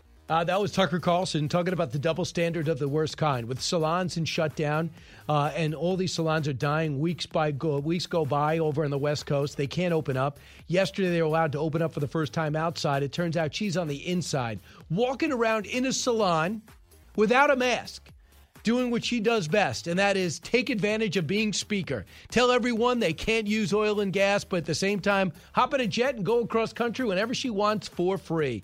And also this week, the Philadelphia mayor was caught dining inside uh, Maryland. Well, you can't dine inside in Philadelphia, and he's doing it without a mask. Why the same thing with the mayor of Chicago? What is good for them is good for them, and we just have to be denied more and more opportunities to live a normal life. That is not going to fly with me. That to me is over the top. Number two. We are investigated coordinated criminal activity related to riots, destruction of federal property, assault of federal law enforcement officers. We obviously don't prosecute ideology or groups, but we certainly prosecute and certainly investigate criminal activity. Uh, that is Kerri Kupec, spokesperson for the Department of Justice. Riots and who is behind them. AG Barr reveals an investigation well underway into who or what is behind the urban unrest, who is behind morphing protests into riots, which too often cause death and always destruction. Antifa is the problem. William Barr, time is a wasting. Number one. By the way, thanks for agreeing to do this. You know, we got a lot going on. You've made a lot of tough decisions in your life. I hope agreeing to be the vice presidential candidate wasn't one of the toughest ones. It wasn't tough at all. Not yeah. at all. I'm just so looking forward to what we're going to be able to do. Who says Joe Biden doesn't sit down for interviews? He sat down with an interview with his running mate. What could be tougher than that? Maybe his son, Hunter, will sit down and talk to him about tough decisions your dad makes. 67 days until election, and both sides are starting to look at their backstretch game plan and the focus, plus why JP Morgan Chase is telling its investors to brace yourself for a Trump reelection. What are they seeing? First off, what we're seeing in New York is people are fleeing New York and New Jersey at a staggering rate, and they're not just moving next door, they're moving to Florida and they're moving to Texas. That's pretty stunning and also noteworthy. Uh, true, also, this was surprising to me. Nearly half of New Yorkers think the city is on the wrong track. To me, I thought it was two thirds, if not nine tenths. This city is a mess. I walk down 48th to 34th on a regular basis. Nobody's working, uh, but the mentally ill are no longer being cared for, put it that way. So let's talk about Joe Biden. People are saying, Joe Biden, what is your game plan? Your game plan is to say things about Donald Trump. You think you have a lot to work with, you wouldn't have to make it up. They're actually blaming Trump in an ad for the fact that sports doesn't have fans because of the pandemic. Cut seven. And now, to honor America, please join in the singing of our national anthem. The ad goes on to show nonstop empty stadiums. Really? If anything, Donald Trump was leaning towards not shutting the country down and wanted to open up quicker. He's dying to get sports on track, the NFL back with fans, baseball and company. He pushed the UFC to act, and Dana White did. They were the first sport legitimately back. But it just makes no sense. Out of all the things you can go after Donald Trump on, is it necessary to make it up? I didn't think so. Uh, but uh, evidently it is. So Donald Trump talked about that as well. He was also in uh, Kenosha, Wisconsin yesterday. Even though there were protesters, you had to see the size of these crowds. They were huge. Joe Biden said, I was going to go, but now I'm not going to go. Should he have met with the family? Well, the family wanted to have a lawyer in Donald Trump, so he decided not to and just meet with law enforcement and meet with homeowners. And what he did is not only just not homeowners, but business owners, not only did he meet with them, he gave a million dollars towards small business, a million dollars towards law enforcement, and four million towards rebuilding these small businesses in Wisconsin. Extremely important. You look at size of those crowds, Wisconsin's very much in play. What I also enjoyed doing is hearing Reince Priebus push back. Reince Priebus hopping on CBS to talk about, you know, all the presidents. Should he have gone there? Should he have met with this one or that one? Listen to Reince Priebus push back. He knows Kenosha. Cut 18. I'm from Kenosha, spent my entire life uh, in Kenosha. My parents live in Kenosha. Um, I think yesterday was really, for Kenosha itself, more of a thank you for freeing and saving the city of Kenosha. And I can tell you, it's not spin. People were very afraid in Kenosha. Businesses were burned down. People were locking their doors in their houses, putting kids in basements, getting their hunting rifles out because they were scared for their life. And I think that while many of the things you're saying are important, and I'm happy to get to those, I think you're missing in your intro, at the seven o'clock hour, your intro here, you are missing and dismissing the fear that people have in this country for wild violence put on by people who are coming out of town, destroying cities and businesses, and it needs to be addressed. Thank goodness he said that. You notice he didn't bring up racial unrest because it's not even the issue an African American got shot by a police officer. But we're not talking about that because you burned down an entire city and most of those people were from outside the borders. I can't believe people don't see that. I can't believe more people aren't outraged. Black, white, Hispanic, whatever, male, female, that should be it. There's an issue, and then there's somebody coming from the outside who just wants to destroy. So we'll see where we're at with this this whole election and the fact that law and order is playing such a big role is why Joe Biden is talking about it. But I have no sympathy for Joe Biden. It doesn't matter if I believe him or not. I will say this. He says, I don't want to defund the police. Okay, fine. But when they defunded the police in Minneapolis, when they voted to defund the police by $350 million in Los Angeles, when they decided to do the same thing in Seattle so bad that the police chief resigned, when they took a billion dollars out of the budget in New York, where was the presser or the or the speech where Joe Biden expressed his outrage, anger, or disenchantment that it was happening? It didn't happen because it's unpopular with people that he claims will vote for him. African Americans, young people in particular, who, believe it or not, sadly wanted to fund the police. So you say you don't want to do it, but are you stopping it? The President of the United States has been going out of his way to stop it and condemn it. So nobody doubts where he stands to the point where people are outraged by where he stands uh, more often than not. So here's Joe Biden saying just that. Cut four. Let's get the facts straight. Number one. I not only don't want to defund police, I want to add $300 billion to their million dollars to their budget, local budgets, to deal with community policing, to get police and communities back together again.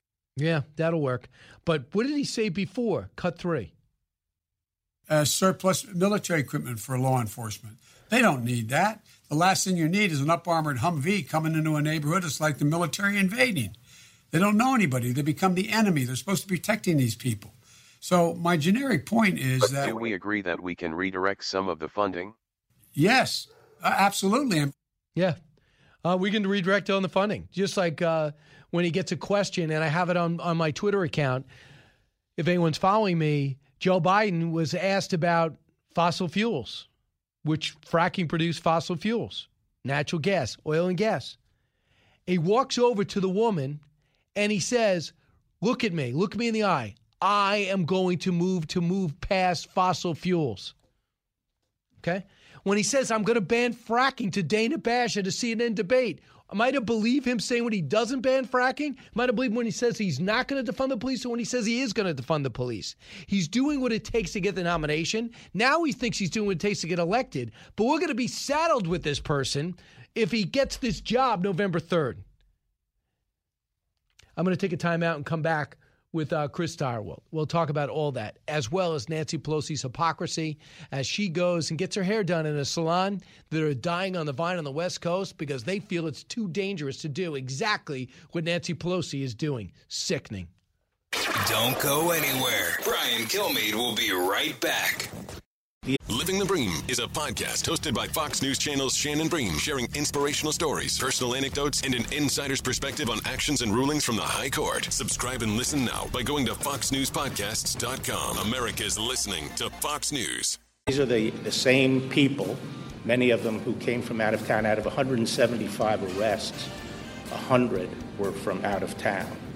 And some, uh, these are the same people using the same tactics that have been used in various cities Washington, D.C., Atlanta, Chicago, now Kenosha, Portland.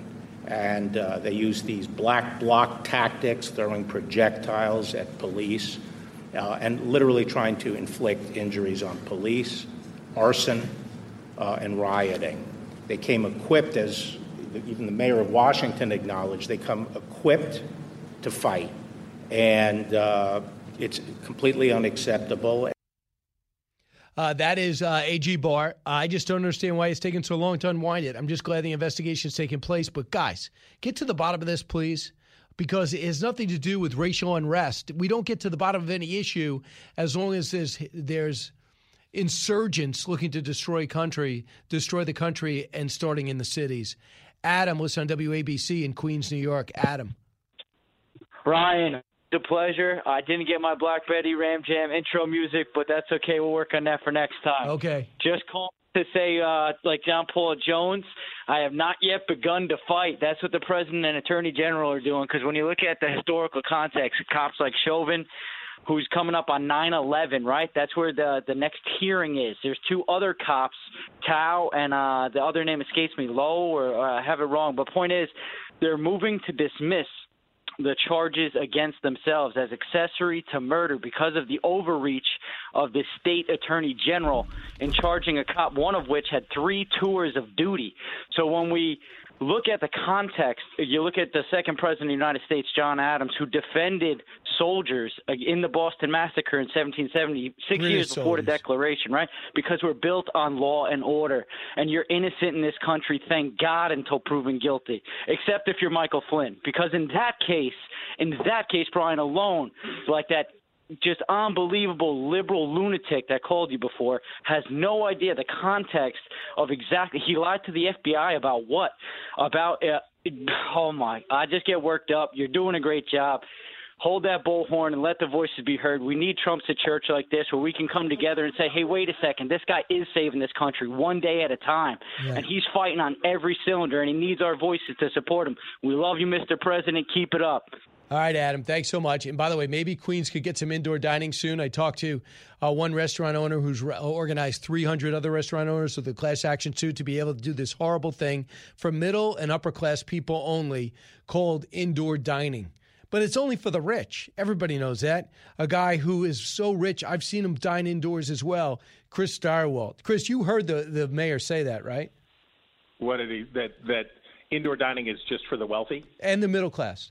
Middle class and wealthy. He's not in a big rush to open it up. Oh boy. Well, I guess I mean you know equal protection under the law, schmeequal protection under the law. That's what I say. It's uh, unbelievable. And then you see Nancy Pelosi getting her hair cut while all these salons are going out of business. She's indoors without a mask getting her hair styled. I mean, this is. Well, uh, don't yeah, tell me you you're cynical enough to expect that. No, no. What the the funny thing about the the old hypocrisy business is the reason why you don't attack the other party's president for playing golf is that your guy's going to want to play golf too. And the reason why you don't scream at the top of your lungs about Ted Cruz taking off his mask on an airplane to drink his coffee is that you're going to need to get your hair done eventually. And the the the can versus should questions in American politics. Obviously, people are going to do stuff and they're going to make mistakes and they're going to be all these things. That's why you have to be more circumspect. Why Nancy Pelosi had to be more circumspect about her attacks on people who are not wearing masks all the time, because eventually she might be on the other side of it. People don't think this stuff through. They don't think through how the attack that you make today will make you look like a blithering idiot tomorrow. But we do know this. If uh, if I get on my train without a mask on, they're going to walk up to me and they're going to say, "You got to put your mask on." Or if I have my staff uh, uh, reserve me a car to, so I can not wear a mask in my own car, I'm going out of my way to circumvent my own rules. Right? Could your staff has that kind of stroke? Allison has that kind of stroke. Can oh yeah, a whole she gave me 12 cars the other day. I just call ahead of time, Long Island Railroad. and that way you can just do your workout running in through the cars. That's That- that's good. I like yeah, it. weaving like Babe Ruth in the in the Yeah. uh, in the 1930s. Remember? It's a, Yes, exactly. That's when we were there. We covered the Bambino together. Right. Um, uh, look, I the I'm not worried about whether or not she had her mask up or whether she had her mask down. I'm not worried about whether or not what what the rules were. The the the problem that's evident here is the hypocrisy. Yes. The rank, pungent hypocrisy of Nancy Pelosi, who freaked out about Republicans not wearing masks, and obviously, they she was right. Right. The Republicans attitude about mask wearing in the Capitol was proven to be foolish.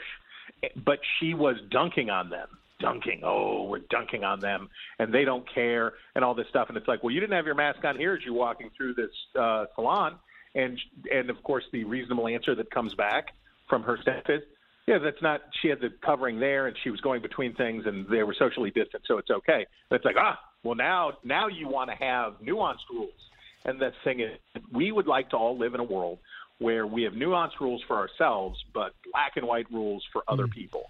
And Pelosi very often comes under comes right. puts herself in a position where it is do as I say, not as I do. That makes her look bad. But the only problem it, we have this is okay. I would like indoor. You know, I would like to get my hair cut indoors, not outdoors. I like to get my hair cut I want to. Thankfully, in New York, we ha- we've been able to get a haircut for a, for a month. Uh, but you look good. but the, my my problem is is that people are going out of business, and they can't. And hairstylists are unemployed because of rules that she supports, and she throws in your face. Final thought on that, Chris? I think that we're all going to have to come to some pretty bad, bad and hard terms in the next few months about the real damage that's happened underneath in this economy, and a lot of the silly billy stuff that people have, are talking about now will look pretty bad in comparison to just what you describe and the real heartbreak and the real devastation that is going on just under the surface in this country's economy. Chris Stirewalt, thanks so much. We'll make sure to watch you and everything you do. Power to the people. Okay, uh, he's back. Uh, we go on America's Newsroom to a simulcast, and then I'll finish up with your calls 1 408 7669. We come back. We're on Fox News Channel as in the same outfit I'm wearing now that you're watching me on Fox Nation in. It's going to be exciting. Don't move.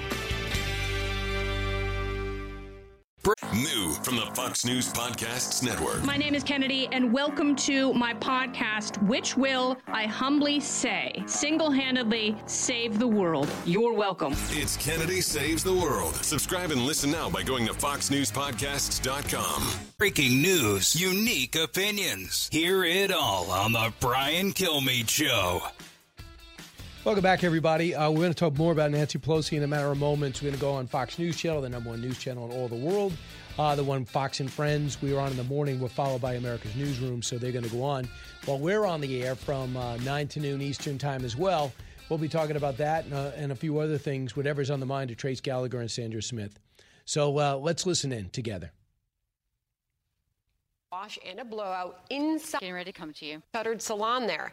But salons in San Francisco are only allowed to operate outdoors. Brian Kilmeade's joining us via simulcast. He's co host of Fox and Friends and the host of the Brian Kilmeade Show. Brian, it's great to have you here this morning.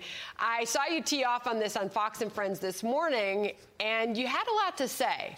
What are your thoughts? Well, here, here's my problem. Not only is it a double standard for her to go indoors to get her hair cut or styled, but she does without a mask when she was just condemning the RNC for not spreading out the way they should. Add to that. But what I think most about Sandra, and with your business background, you can truly appreciate this, is I think about all the salon owners. I know how small their margins are, how hard they work, how many hours they run their feet, and all they want to do is have an opportunity to be successful, to grow their to grow their their black book. Instead, they're told to shut it down for seven or eight months, and then they're told, okay, as of Monday uh, or September first you can open up for outside. Really, they told you what to do, how to do it successfully, wear a mask, and how to deal with your customer base that you're hoping still wants to come back to you. Now you go outside. Now we find out the speaker goes across country in her airplane for free, burning jet fuel, which I think she's offended by.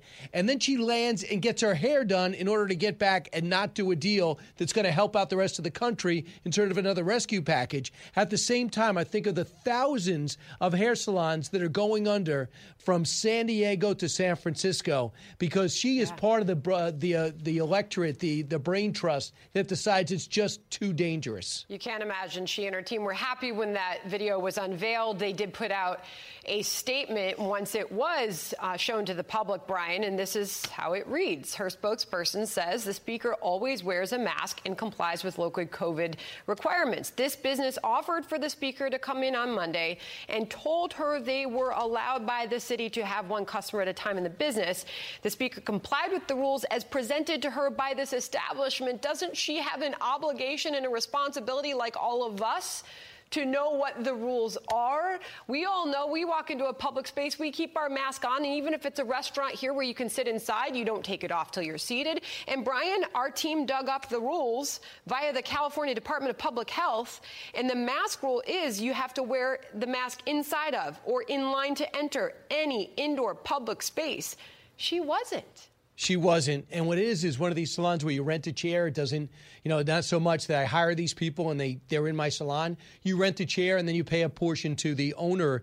And the owner's outraged because her business obviously is ground to a halt, just changed uh, erratically. But she said, well, what am I going to do when I get a call from the speaker's staff that says, well, she wants to come down and get her hair cut? She's outraged about the double standard, but at the same time, she wonders, do I have the power to make a stand here? And by the way, that those aren't the rules one at a time. You haven't told the owner of that salon that.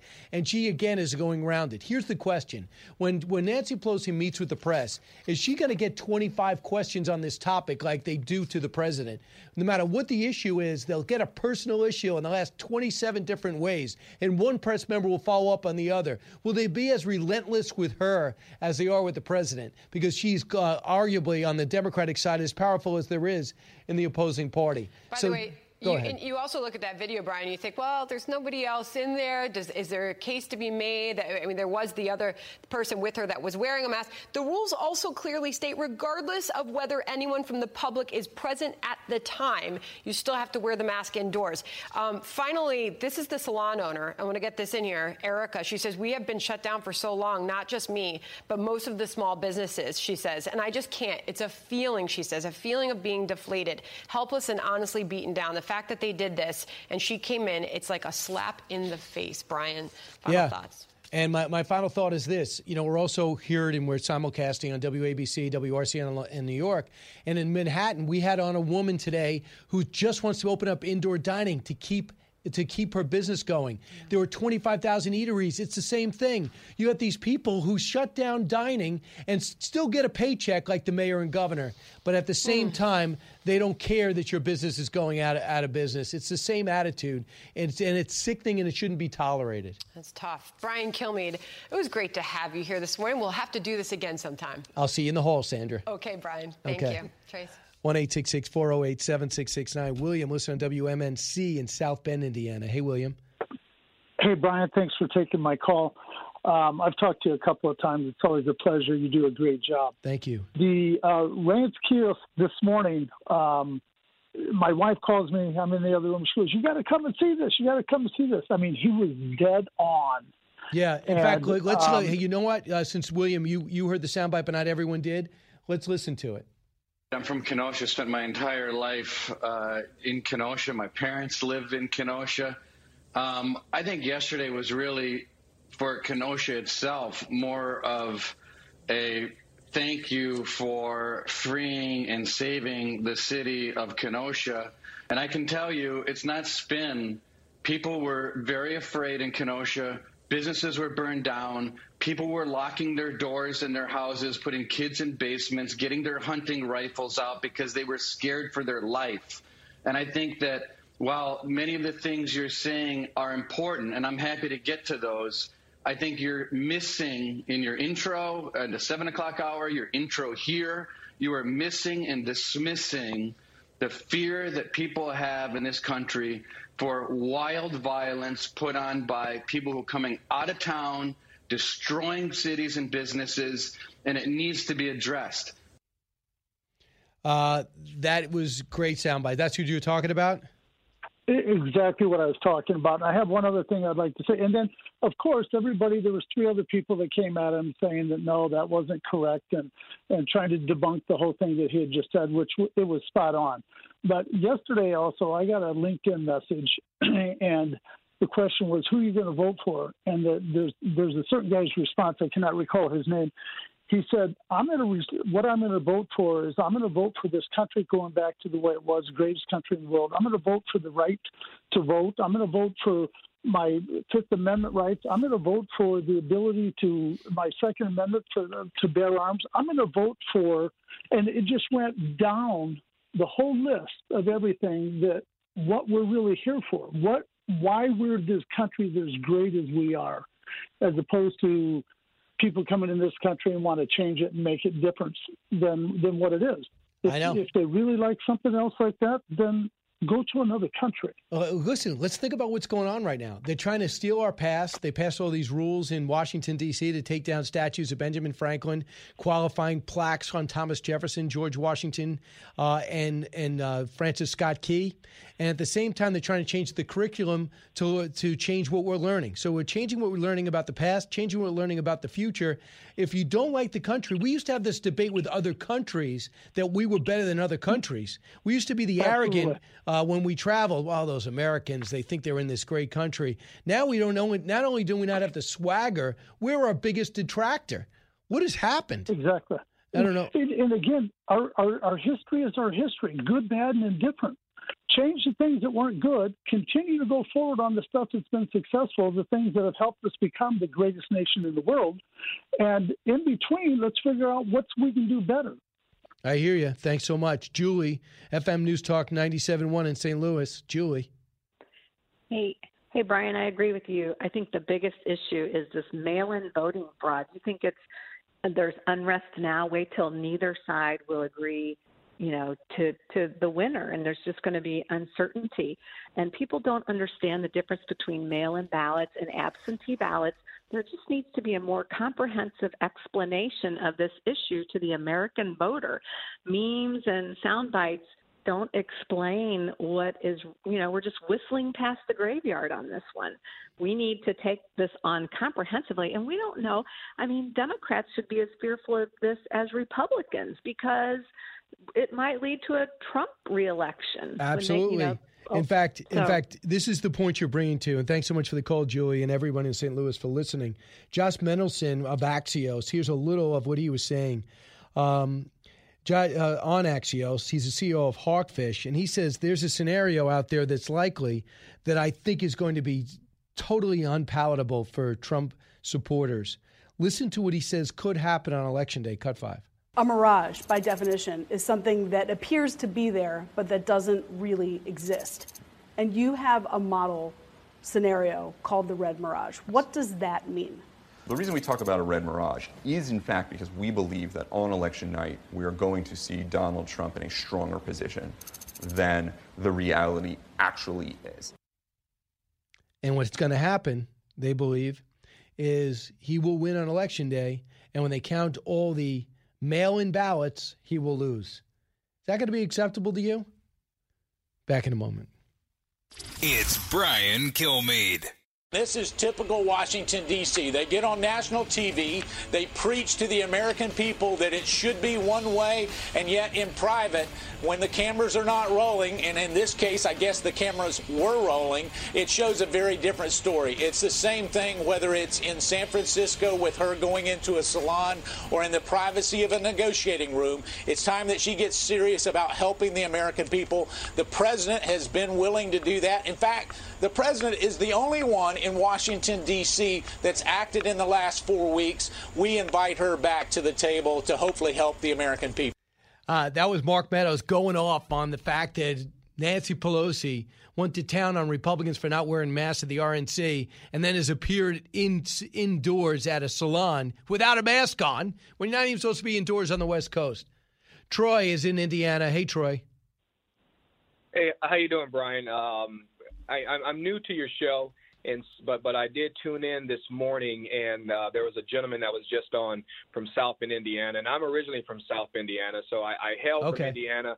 But today I live in San Diego, California. Um, I, I wanted to call in today just to give uh, your audience a little bit of a perspective on um, what it's like to be a what what I would consider a high wage earner, African American gentleman in America Um, but I did start in South Bend, Indiana, and I was on Medicaid, and we did use food stamps, and you know I did have free lunch and and all of those things. Um, so I was one of those kids that were pulled over by the police officers, and you know for no reason, and why am I in this neighborhood, and so on. But as I got older, I realized that I wanted something better for my life. So you know I I went to school, got my bachelor's, got my master's, and able to live in San Diego now.